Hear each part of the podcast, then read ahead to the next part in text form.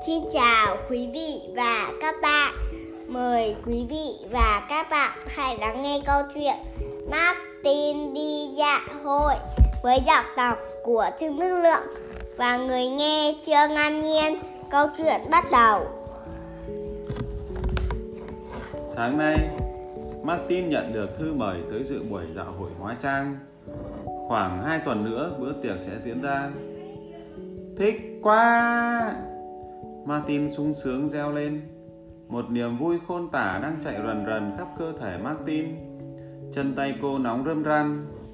Cô bé muốn cười, muốn khóc và muốn nhảy. Chỉ có điều là Martin chưa biết mình sẽ mặc như thế nào. Cô bé cứ băn khoăn mãi. Cô sẽ thành nàng tiên, cô gái chăn cừu, công chúa, hầu tước, con mèo, chú hề, thổ dân da đỏ, cái cá khổng lồ hay là một cái bánh cưới nhở? Martin đắn đo. Các em sẽ làm gì ở vị trí của chị? Martin hỏi mèo, mút tát sơ và cún phệ. Bọn chúng cũng chẳng có ý tưởng gì và chỉ biết lắc đầu. Sau khi nghe chuyện của Martin, mẹ nảy ra một ý là đến hỏi bác Hô Tăng Sơ. Hô Tăng Sơ là thợ may, nhưng bác không may quần áo bình thường mà chỉ may trang phục cho diễn viên. Ở nhà bác có vô số váy vóc trang phục phụ kiện biểu diễn. Martin vừa nhảy chân sáo vừa nghĩ đến cảnh sắp được khám phá kho quần áo ở nhà bác Hô Tăng Sơ. Mẹ ơi, mẹ cho con đi đến đó ngay bây giờ đi. Bác Hô Tăng Sơ sống trong một ngôi nhà cũ, cũ kỹ hệt như những chiếc mũ của bác vậy. Đó là một căn nhà sườn gỗ với những chậu hoa phong lữ. Trên bầu cửa sổ và cửa ra vào thì màu tím hoa cà. Cửa ra vào màu tím hoa cà cơ đấy. Dọc theo cầu thang xoáy chôn ốc là những đám mây trắng nối đuôi nhau bay lơ lửng trên dây dán tường màu xanh. Mùi vani thơm ngọt lan tỏa khắp căn nhà. Mẹ giải thích mục đích của chuyến viếng thăm. Tôi có những thứ chị cần đấy. Bác hư Tăng Sơ nói. Năm ngoái họ đặt tôi may trang phục cho một vở kịch trẻ em, nhưng sau đó không ai tới lấy. Từ đó tôi cho thuê những trang phục này. Nào, chị và cháu đi theo tôi. Bác ờ, thợ may dẫn Martin sang phòng bên cạnh.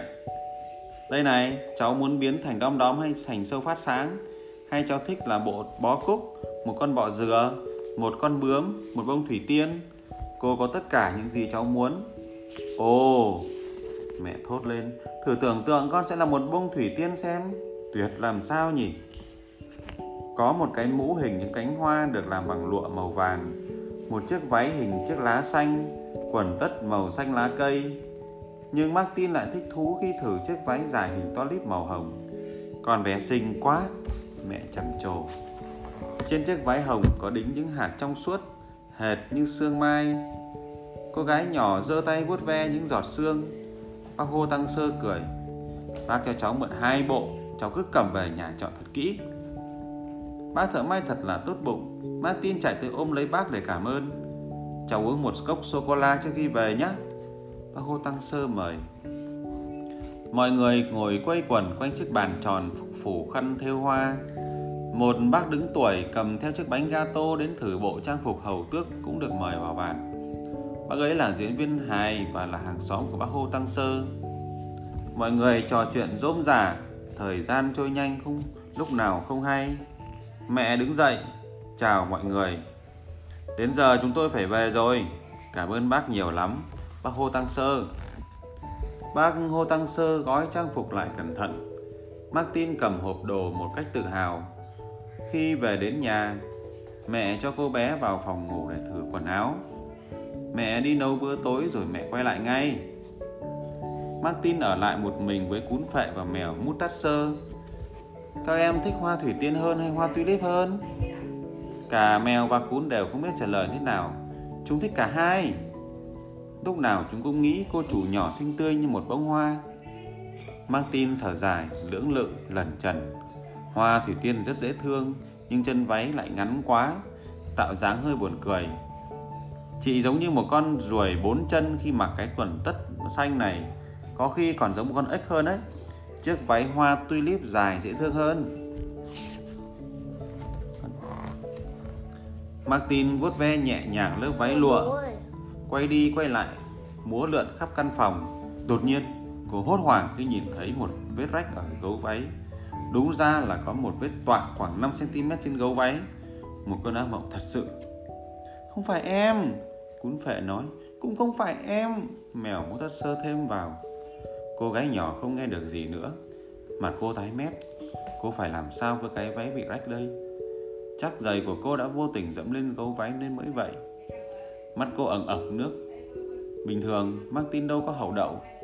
Bây giờ, làm thế nào để thú nhận tội lỗi tại đình đây? Mẹ sẽ không vui chút nào. Còn bác Hồ Tăng Sơ sẽ nghĩ rằng Martin không hề cẩn thận với đồ đạc của người khác. Cần phải sửa chiếc váy thật nhanh. Martin chạy đi tìm hộp kim chỉ. Sau đó cô cầm chân váy Lật mặt trái và khéo léo khâu chỗ rách lại. Thật may là trong nhà có chỉ hồng tiệp với màu váy. Mutatsu cứ quẩn quanh cố gắng làm cô chủ khuây khỏa. Việc này quả là không dễ dàng chút nào. Vải lụa trơn làm kim cứ trượt Châm vào tay Martin đau nhói. Ui! Martin thấy căng thẳng. Cô bé lấy lưỡi liếm ngón tay. Cuối cùng thì cô cũng khâu xong. Con đã chọn xong chưa Mẹ ngó đầu vào hỏi, Chưa ạ. Martin vừa trả lời vừa vội vàng giấu hộp kim chỉ đi. Con có muốn mẹ rút, chọn giúp không? Không ạ. À. Con không thích bộ nào cả, Con muốn mang trả lại hết. Vậy con sẽ mặc gì vào ngày hội hóa trang? Mẹ ngạc nhiên, Con cũng sẽ không đến dự tiệc nữa. Mẹ một lúc lại ngạc nhiên, Mẹ nhíu mày nhưng không hỏi thêm gì nữa. Rồi mẹ vào bếp canh bánh ngọt trong lò nướng. Mẹ ơi, con nên cho bác hô tăng sơ một lát rồi con về ngay. Martin vội vội vàng vàng. Nhớ đi trên vỉa hè nhá. Mẹ gọi với theo. Martin hứa với mẹ rồi vụt đi. Có một cục lo lắng đang ứ nghẹn trong họng cô. Trên đường, Cô đi thật chậm, Rẽ trái ở ngã tư đầu tiên. Thật cẩn thận.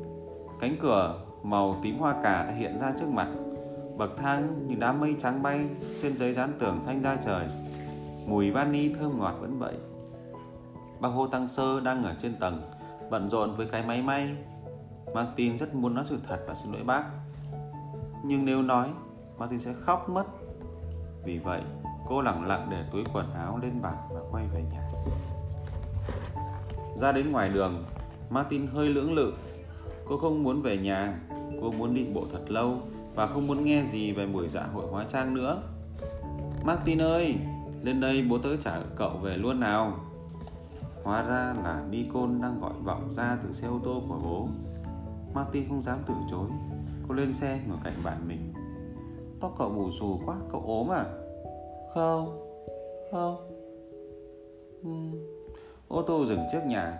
Mẹ đang ở trong vườn. Martin không thể đi ra ngoài và đi đâu xa được nữa. Có điện thoại của bác Hồ Tăng Sơ. Thôi rồi Thế là xong. Martin không dám nhúc nhích. Martin vô cùng ngạc nhiên khi thấy mẹ cười. Cô không thể tin được khi nghe những điều mẹ nói tiếp theo. Con gái, Con đã làm nên một bất ngờ dễ thương. Bác thợ may rất xúc động. Hay là bác ấy chưa mở tủ quần áo nhỉ? Hay bác ấy chỉ nói về việc mình trả lại trang phục thôi? Mẹ rất muốn xem đường khâu của con. Chắc là rất đẹp. Ơ, Con đã sửa chỗ rách của cái váy hoa tulip Mà một cô bé trước đó đã làm hỏng. Mang tin tròn mắt. Là ai vậy hả mẹ? Mẹ không biết. Con không nghe bác Hồ Tăng Sơ nói Trong khi chúng ta uống sô-cô-la à? Không à. Lúc đó, mang tin đâu có nghe thấy chuyện gì? Cô còn mãi nói chuyện với bác lớn tuổi cùng bà. Bác Hồ Tăng Sơ không có thời gian khâu tại chỗ, lại chỗ rách. Bác hứa là nếu con chọn bộ trang phục hoa tulip, Bác sẽ sửa lại cho. Martin nở nụ cười nhẹ nhõm. Bây giờ, cô đã hiểu tất cả. Cô bé vui vô cùng vì mình không phải là thủ phạm làm tách váy Con sẽ nói cho mẹ sự thật.